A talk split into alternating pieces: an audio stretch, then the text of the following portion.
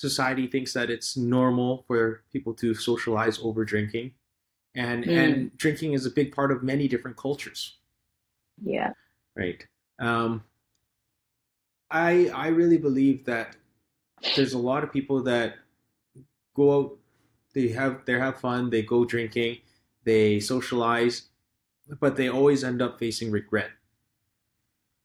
You know, I'm sure a lot of times they they feel that, hey, you know, I'm gonna socialize, but I I, I don't really want to have some out. I don't want. I don't really want to drink tonight.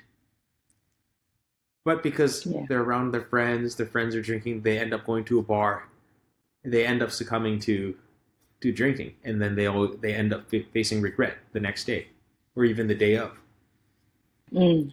I think more people will experience that than, you know, being just genuinely enjoying the alcoholic drink and saying like, hey, you know, I just really love getting drunk and I need to get drunk every single day.